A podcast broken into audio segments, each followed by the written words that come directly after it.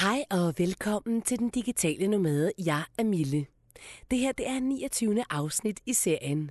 Fedt, du lytter med. Du kan lytte til alle mine tidligere afsnit i iTunes eller inde på millespeak.com. Hvis du godt kan lide den her podcast, så vil jeg blive super taknemmelig, hvis du har lyst til at dele den i dit netværk. Eller smid en tier i kassen, hvis du vil støtte den. Det gør du på millespeak10.dk. Tak for det. Jeg har lige smuttet op på vores tagterrasse her i øh, Mexico, i Tulum, hvor øh, vi er lige nu. Og øh,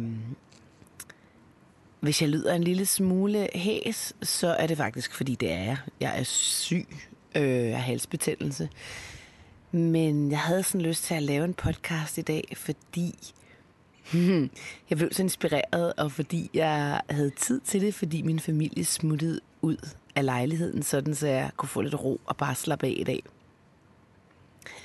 Jeg sidder heroppe på tagterrassen, hvor der hænger øh, hængekøjer, der er et lille spag, og en utrolig smuk udsigt, og der er planter over det hele. Har mega lækkert. Det må jeg sige. Men hvad man ikke kan se eller høre på den her podcast, det er, at øh, hele underetagen er ved at blive bygget. Så øh, det er en stor byggeplads. Det kan man ikke se på billederne, når man booker nogle steder. Og det får mig til at tænke på, at der er mange ting, man ikke, øh, man ikke lige umiddelbart kan se, når det er, man sidder og læser folks øh, opdateringer, deres Instagram-profiler, og deres LinkedIn-succeser og alt muligt andet. Og øh, sidste gang jeg podcastede, der fortalte jeg jo om, hvordan alle mine projekter var råd i vasken. Og det var, øh, det var modigt gjort. Det synes jeg i hvert fald. Jeg synes, det var modigt, fordi jeg synes, det var lidt grænseoverskridende i virkeligheden at fortælle om alt det, som var gået galt øh, fra sidste år af, eller alle de projekter, jeg havde sat i søen, og som var gået galt fra sidste år. Øh, fordi det er, det er sårbart at øh, vise alt det, man ikke kan finde ud af. Og alt det, som bare ikke øh, lige går efter den plan, man havde håbet på, at det ville. Så det synes jeg faktisk var ret modigt, at jeg gjorde. Men det, der nu er sket, det er, og det er derfor, jeg deler det her med jer, og det er derfor, den her podcast i dag skal handle om at fortælle om dine fejl. Den skal handle om, hvad det er for nogle døre, der åbner sig, når man tør at vise, at man også har fejl. For der er faktisk sket det, at øh, da jeg jamrede op der på alle de der sociale medier om, hvor elendigt jeg havde det, og hvor synd det var for mig, og så videre, så videre, så heldigvis med en ironisk distance selvfølgelig, så det ikke blev alt for jammerligt, at øh, jeg har fået så mange mails i min indbakke fra mennesker, der lytter til min podcast. Min podcast. Der er blandt andet en dejlig pige fra Speaker Indlæserforeningen, som jeg aldrig har mødt, men øh, hun er skuespiller, og hun lyttede til min podcast, og hun skrev simpelthen den sødeste mail til mig, så jeg blev så rørt. Der var en gut, som også skrev en lang mail til mig om, øh, hvor inspirerende det var at lytte til. Og jeg fik også en mail forleden dag fra en pige, som også skrev det til mig, og så også på Facebook selvfølgelig. Så det har været sådan ret overvældende at få alle de her sådan, mails. Og virkelig noget, som jeg tænker, okay, der er faktisk nogen, der lytter til det. Der er nogen, der bliver inspireret af det. Så det har været super fedt. Og så må jeg så også sige, at der er sket det, at der faktisk har åbnet sig nogle døre, fordi der er nogen, der har skrevet til mig, hey Mille, jeg tror måske godt, jeg kan hjælpe dig. Skulle vi lige prøve at kigge på dine ting? Skulle vi lige prøve at vinkle det på en anden måde? Så nu har jeg her i den her uge faktisk et møde med en, øh, min gut, øh, som er inden for sådan noget storytelling, og som arbejder for et meget stort firma. Og øh, det er ret spændende. Ham har jeg faktisk Skype-møde med på onsdag. I morgen har jeg et Skype-møde med en instruktør, som øh, gerne vil lave en dokumentar om øh, alt det, jeg har filmet i forvejen. Øh, og vi skal se, om vi kan finde ud af at få plads, ligesom hvordan vi, øh, hvordan vi kan samarbejde om det. Og så har jeg endnu et produktionsselskab, der har meldt sig på banen, øh, som jeg er ret sikker på ikke bliver sådan noget, men det skyldes simpelthen, at øh, vi har ligesom haft de skud i bøssen, der skulle skydes den vej. Så det, det tror jeg kommer til at, at fungere, men om ikke andet, så har øh, der i hvert fald været en masse åbninger. Og det er jo simpelthen så fantastisk, og det er noget af det, jeg også gerne vil, vil bidrage med i dag, den her podcast. Når du tør at bede om hjælp, når du tør at vise der, hvor det ikke altid går, når du tør at samarbejde med nogle mennesker og sige, det der er sgu ikke lykkedes, er der nogen, der vil være med her, er der nogen, der kan hjælpe mig? Så åbner der sig altså bare nogle helt igennem fantastiske døre. Og ved du hvad, der var faktisk en, der nævnte, hey, du skulle lige prøve at lytte til The Bucket List med uh, Le Gammeltoft, som interviewer øh, en masse kendiser, og det her var blandt andet øh, Buber. Og hold da op, hvor kunne jeg genkende mig selv i ham det var ret sjovt, fordi han er også en, åbenbart en meget utålmodig sjæl, ligesom jeg selv er. Og det der med at have det der drive, hvor man bare har alle de idéer, og der er ikke en kæft, der kan se det. Og så var det, han sagde øh, så fint, at jamen, der er ikke nogen, der kan se en succes, før den er der. Og, øh, og det er også lidt sådan, jeg, jeg føler, og det var sådan, ja, for fanden. Men han sagde så, at han blev bare ved. Altså han blev bare ved og ved og ved. Og en gang imellem sad han også og dunkede sig selv oven i hovedet, ligesom jeg også gør så er der faktisk sket det, at øh, jeg har meldt mig til et, øh, et online forløb øh, slash kursus hos øh, to meget dygtige damer, som hedder øh, Soleima Gorani og Anne Skar. Og de begge to øh, lever af at være foredragsholder. Og jeg vil jo gerne være foredragsholder på et tidspunkt, så og det er faktisk ekstremt inspirerende for mig, fordi det er egentlig ret sjældent, jeg bliver inspireret sådan af i hvert fald andre menneskers måde at leve på. Og det er jo lidt ærgerligt og irriterende i virkeligheden, fordi jeg elsker at lade mig inspirere. Og øhm, og der snakker øh, Soleima faktisk om, at øh, der er sådan to hunde. Man har de her to hunde inde i sig. Ikke? Den ene taler helt vildt pænt til en, og roser en, og siger, man er pisse dygtig. Og den anden er bare sådan en pisse sur hund, der knæver hele tiden og fortæller en, hvor elendig man er, dårlig man er, og du kan sgu ikke en skid, og bla bla bla. Og jeg synes egentlig, jeg er pissegod til at fortælle mig selv alle de ting, som jeg godt kan. Men faktisk har jeg her de sidste par måneder virkelig lyttet til den der hund, og det gik op for mig.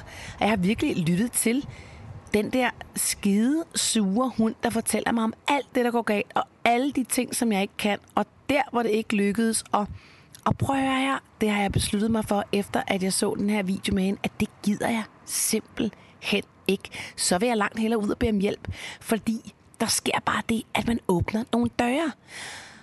Og det vil jeg altså gerne sende videre til dig. Gå ud og bed om hjælp. Gå ud og se på de sociale medier. Vær ærlig, sig, det her projekt, det lykkedes fandme ikke. Er der nogen, der kan hjælpe mig? Jeg så øh, i morges, jeg har ligget i sengen øh, en stor del af dagen øh, på LinkedIn en gut, som var sælger. Og øh, han havde simpelthen stillet sig ud i et stormagasin med en kande kaffe og nogle kopper og lidt sukker og en småkage, tror jeg. Og så stod han simpelthen der og sagde, er der nogen, der vil drikke kaffe med mig? Han ledte efter job. Han, øh, han skulle have et job. Han kunne ikke få et job. Det var skide svært for ham.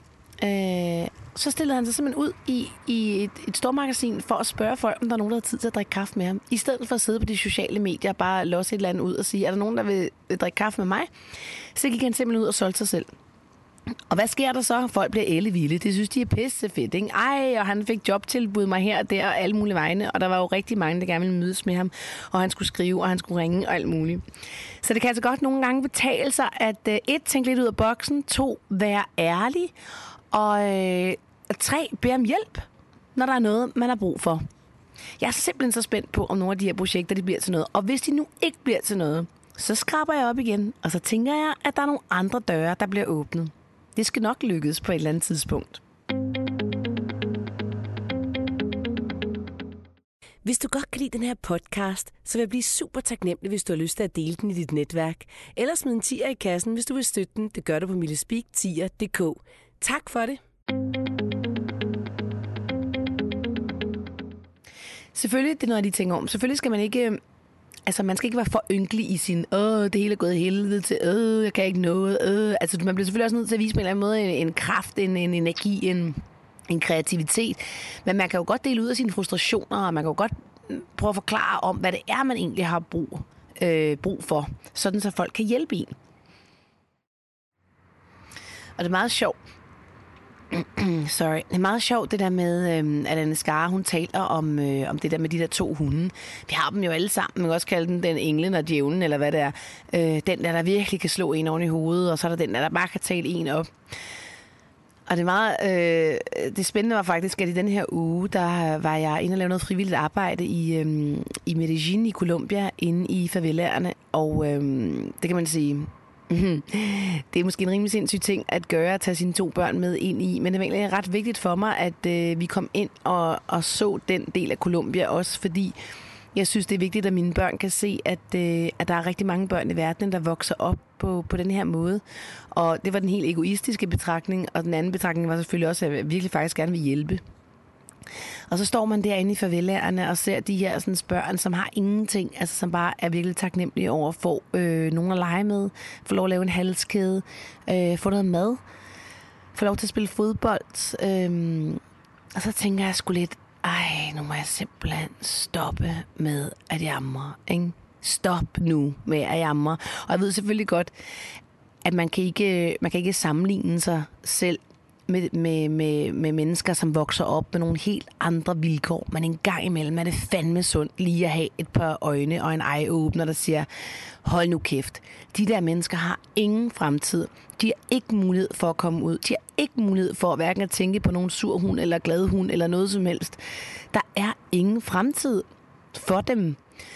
Og jeg talte med en gut, som sagde, at han kunne så godt tænke sig at prøve at komme til Spanien en dag. Da jeg fortalte, at jeg boede i Spanien. Og så siger jeg til ham, det kan du da. Du kan da godt komme til Spanien en dag. Det er da en mulighed. Og jeg kunne se, at han kiggede på mig bare sådan helt blank i ansigtet. Sådan, jamen, hvordan? Hvis man ikke engang har en uddannelse.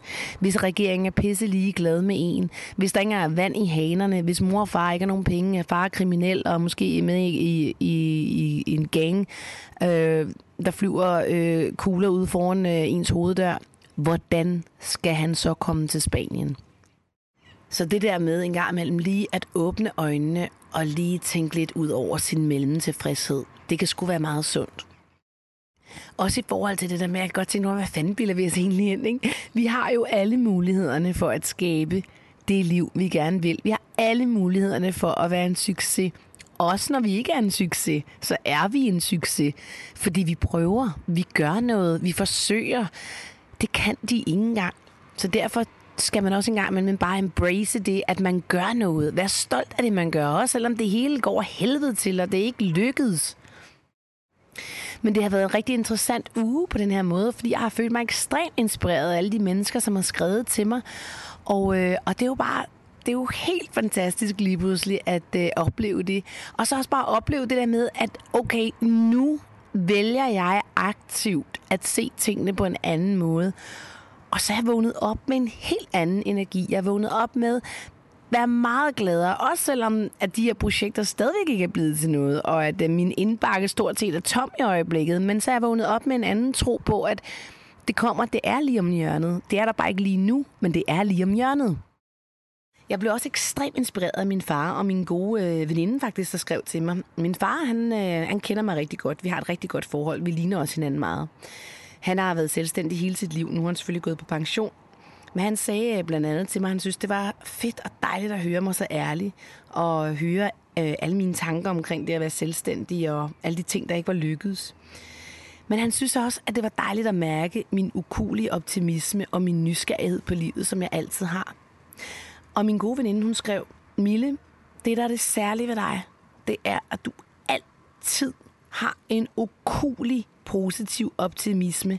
Lige meget, hvor langt ned du kan være, lige meget, hvad der sker for dig, så vinder du på et tidspunkt altid tingene til noget positivt.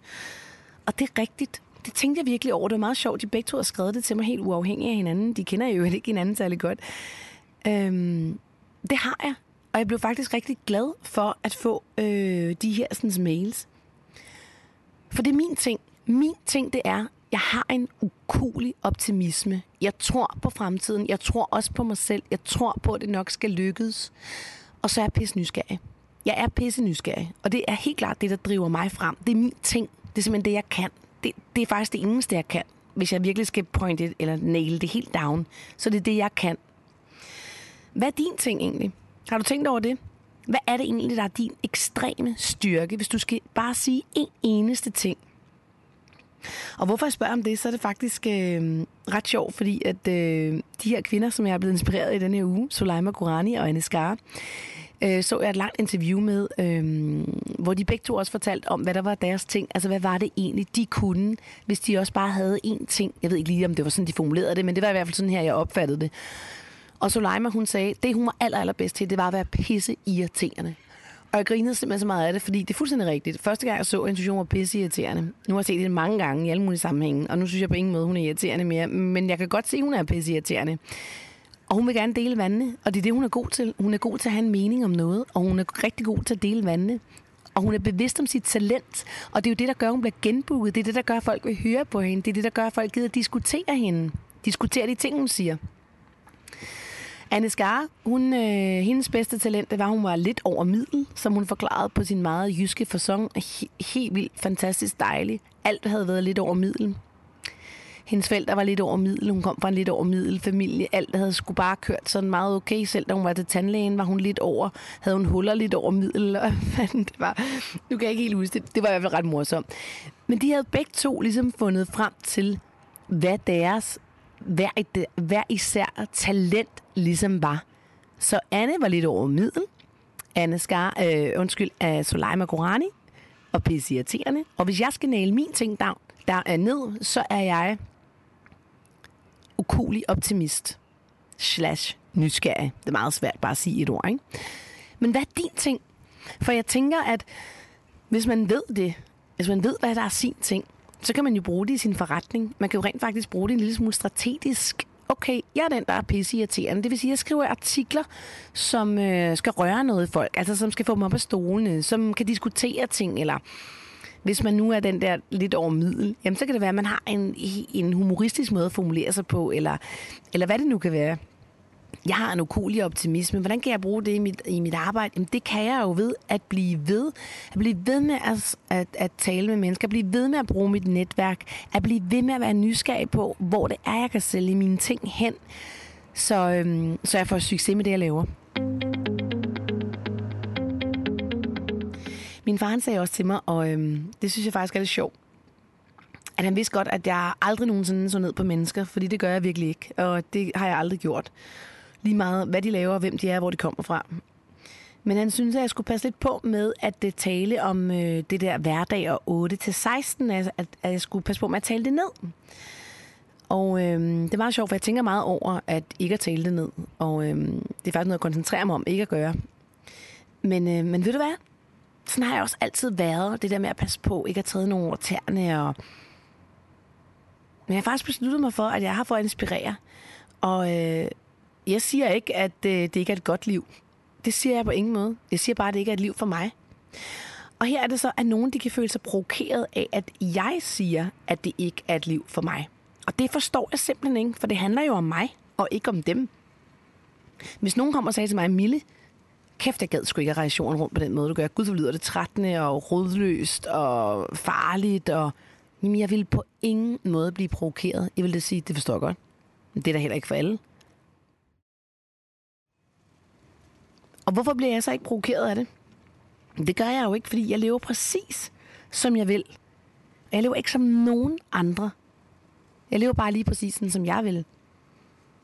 Og det kan jo godt få mig lidt til at tro, at de mennesker, der føler sig angrebet, ikke lever det liv, som de præcis gerne vil.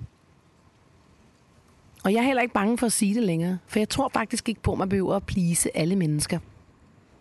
Så jeg skrev pænt tilbage til min far. Jeg var rigtig glad for hans øh, betragtninger, men at jeg ville fortsætte med at, øh, at lave de her sådan, podcast, som jeg har lavet, og jeg vil fortsætte med at sige, at det ikke var noget for mig, uden at føle, at jeg trådte nogle mennesker over tæerne. Og det er bare det fede ved at blive ældre, ikke? Så er man mere forankret på en eller anden måde i sine holdninger. Det er fedt.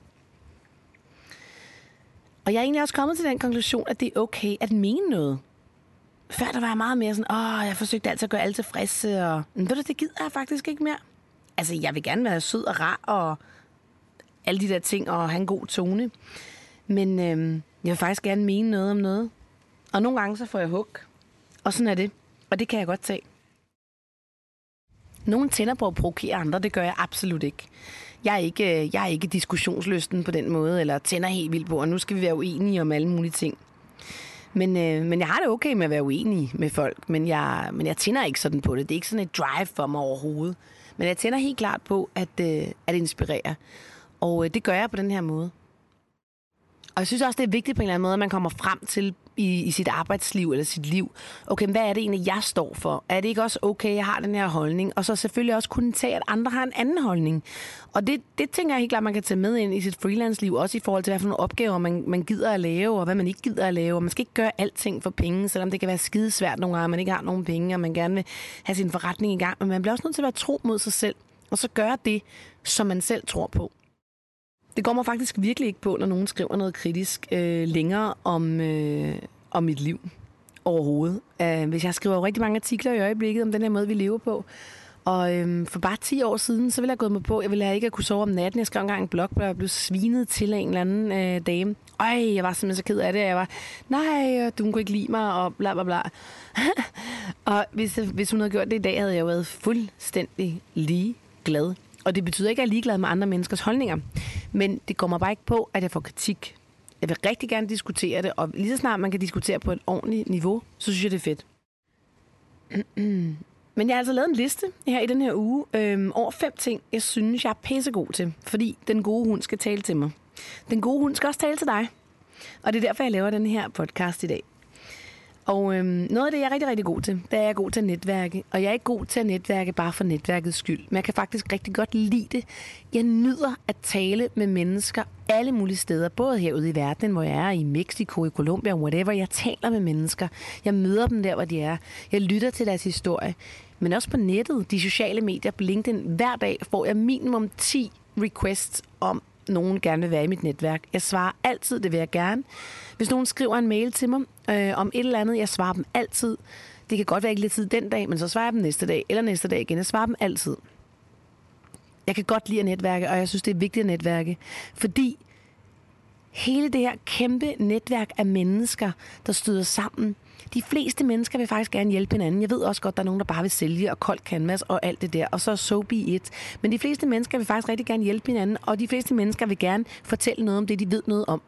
Og det vil sige, når det er, man skal bruge nogen, der ved noget om et eller andet, jamen øh, så kan man hive fat i sit gigantiske netværk. Omvendt, så kan du også selv dele ud af alle de ting, som du ved noget om. Og i og med, at du også deler ud af alt det, du ved noget om, så gør det altså også, at din berøringsflade bliver større og større og større. Og det spreder sig specielt på LinkedIn. Jeg ved ikke, om det der er Facebook, det kan jeg ikke finde noget at bruge. Men specielt på LinkedIn, der spreder det sig altså som ringe i vandet. At, øh, jeg kan godt lige sige, at hver gang der er nogen, der søger en speaker på, øh, på LinkedIn, så bliver jeg anbefalet i minimum af fem i mit netværk. Det er fandme i orden. Og det er også nogen, der ikke engang kender mig altså sådan, som speaker på den måde, som jeg arbejder direkte sammen med. Øhm, og det er jo fordi, at jeg er der, og jeg er vant til at sige, det er det her, jeg kan, og det er det her, jeg laver, og det gør jeg på alle mulige måder i artikler, i, i, øh, i sammenhæng, hvor jeg kommenterer på andre menneskers ting og sådan noget. Det er lidt tidskrævende. Så det er faktisk noget, jeg sætter tid af til at gøre i, min, i mit arbejdsliv. Jeg er ikke bange for at vise mine svagheder, og hvilket jeg synes er en meget, meget positiv ting. Øhm, her midt i sådan en Instagram picture perfect tid, hvor alt skal være så perfekt. Jeg har faktisk lige lagt et billede op i dag på Instagram, hvor øh, jeg ligger en hængekøje her i øh, Tulum. Jeg er pisse syg, jeg har ondt i halsen. Og øh, det ser dejligt ud, det her billede, fordi solen skinner, og der er noget med nogle palmer og dild og dal, ikke? og lidt øh, hængekøje. Men hvad man ikke kan se, ikke, det er, at jeg bor på en øh, byggeplads. Hele vejen rundt omkring mig her, der er de ved at bygge. Øh, det larmer helvede til. Selv er blevet lovet, at, øh, at det, det ville det ikke. Der var ikke noget, der byggede her. Og det er jo lidt problematisk, når man er voiceover-artist, som jeg er. Jeg har brug for ro. Jeg kan ikke have nogen, der render rundt dernede. Men det er bare for at sige, hvis jeg nu ikke har skrevet noget, så så det da dejligt ud, ikke?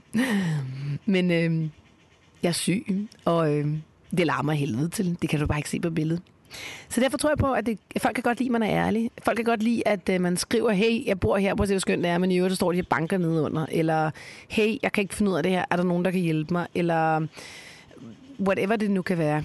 Hey, jeg har mistet min far, øh, bla bla. Et eller andet, hvor man nu er henne i sit liv, og hvad det er, man har brug for. Jeg tror virkelig, ærlighed, det kommer man rigtig langt med. Og det er en hård, fin balance, og man skal gøre det på en rigtig fin måde. På den mest ærlige måde, man kan. Øhm, og så tre. Jeg har en ukulig optimisme. Det har jeg. Prøv at lytte.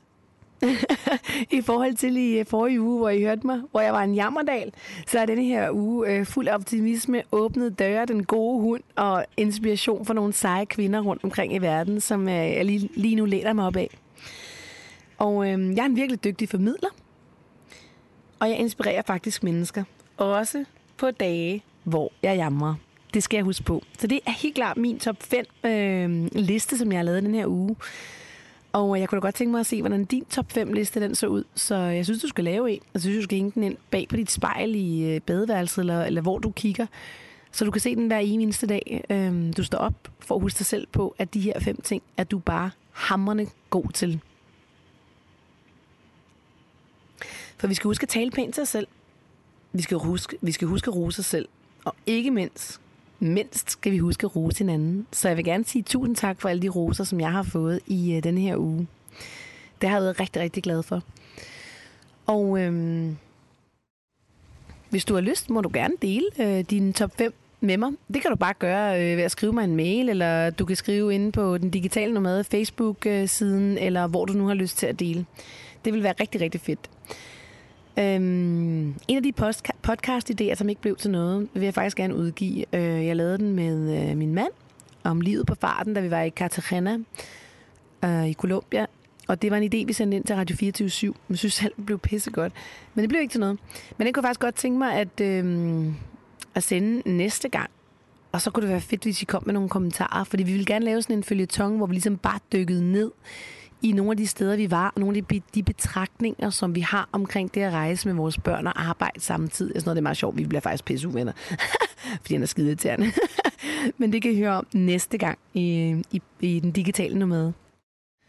Og det er også meget interessant, fordi jeg vil gerne vise, hvad det er, jeg bliver valgt fra på. Øh, jeg bliver selvfølgelig også valgt fra på denne her podcast, men øh, der er ikke nogen, der lytter til den. Så, altså ikke dem, jeg sender den til i hvert fald. De tror, de lytter til altså 5 sekunder eller sådan noget, så er det bare nej. Den er jo ikke engang kommet over, hej, jeg hedder Mille, øh, bla bla. Så, så det er meget interessant egentlig at se, hvad det er, man bliver valgt fra på. Øh, jeg har også tænkt rigtig meget på, hvad mod egentlig betyder. Ikke? Hvornår er man egentlig modig? Jeg prøvede faktisk at google det. Hvem er modig? Og så kom der jo altid nogle øh, altså store frem. Ej, men det er jo sådan noget Malcolm X og andre store skikkelser i historien, ikke? Men det, det følte jeg ikke rigtig, at jeg sådan kunne forholde mig til på en eller anden måde. Øhm, det, det, det kunne jeg ikke rigtig. Jeg ville faktisk blive virkelig glad, hvis du gad at skrive et ord til mig om, hvad eller hvem du synes, der er modig. Altså, hvem, hvem synes du er modig i din verden? Hvad er det så at være modig?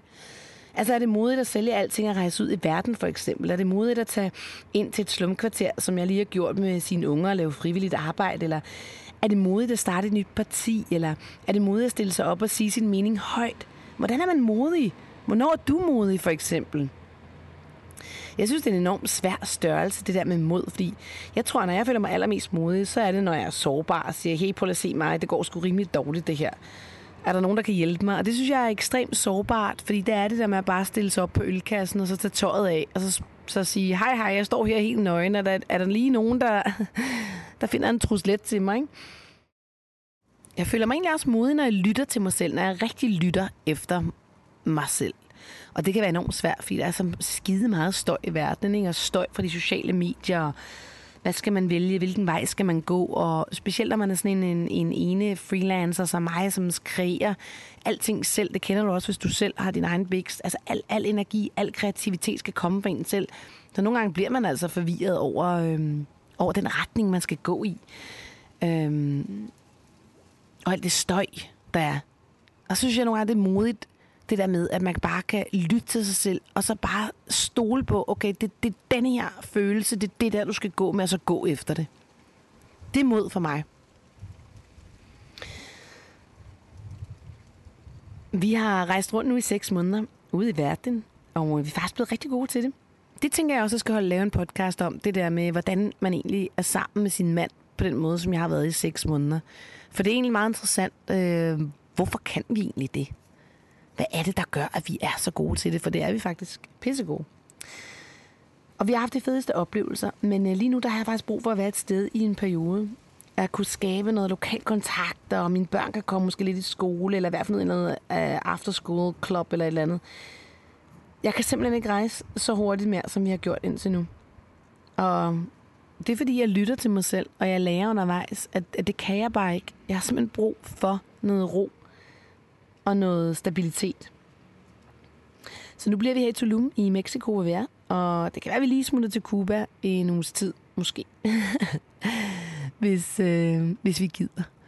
Og, øh, men jeg kan, jeg kan fornemme på Tulum, fordi det faktisk er meget ferie-turiststed, så er der jo også børn her. Der kommer nogle børn. Mine børn har faktisk leget med nogle danske børn, både i går og i dag. Øh, jeg har også været hjemme øh, nede på stranden. De mødte nogle, vi mødte nogle, øh, nogle danskere fra København. Mega hyggeligt med deres børn. Og, øh, og det har været rigtig befriende for dem og for os også. Så øh, man skal heller ikke underkende det der med, at når man rejser rundt, at lige slå sig lidt ned og være lidt og være en del af det miljø, man nu dumper ned i øh, for en stund det er også modigt. Det er faktisk pisse modigt at øh, sige, nå, men så nåede vi ikke det der, og det der, og det der. Fordi nu nåede vi kun at være her. Altså det der med at vælge ting fra, det kan jo være enormt svært, synes jeg. Så øhm, den her podcast, den handlede lidt i dag om øh, mod, og den handlede om at øh, øh gemme den grimme hund og finde den positive hund frem. Og så handler den så også om at finde, hvad er lige præcis din ene ting. Altså hvad er dit ene talent, hvis man skal prikke det ned til den ene ord, som vi snakkede om i starten af den her podcast. Jeg bliver glad, hvis du skriver dine øh, fem ting ned, du er pissegod til. Jeg bliver også glad, hvis du deler, hvad du føler mod er for dig. Jeg håber, jeg på en eller anden måde kunne øh, inspirere lidt i dag til at vise, at øh, hey, selvom det nogle gange går helvedes til ens butik, og at tingene ikke virker, så hjælper det at være sårbar, og det hjælper at bede om hjælp. Og så åbner der sig nogle nye døre. De døre, de, for mig håber jeg bliver åbnet denne her uge. Hvis de ikke gør, så er det nok, fordi det ikke er de rigtige. Så finder jeg nogle andre at gå ind af. Tusind tak, fordi du lyttede med til den her podcast fra tagterrassen i Tulum. Jeg sender lige et billede med, så du kan se, hvor skønt den ser ud. Og så kan jeg også lige tage et billede af byggerådet nedenunder, ikke? så du kan få den hele historie. Hvis du godt kan lide den her podcast, så er du jo velkommen til at dele den i dit netværk på LinkedIn eller på Facebook, eller hvor du synes, den passer ind henne. Jeg bliver også ekstremt taknemmelig for, hvis du smider en 10'er i kassen øh, og støtter podcasten, eller du kan også øh, give den et like eller en anmeldelse inde i iTunes. Fedt, du er her. Tusind tak.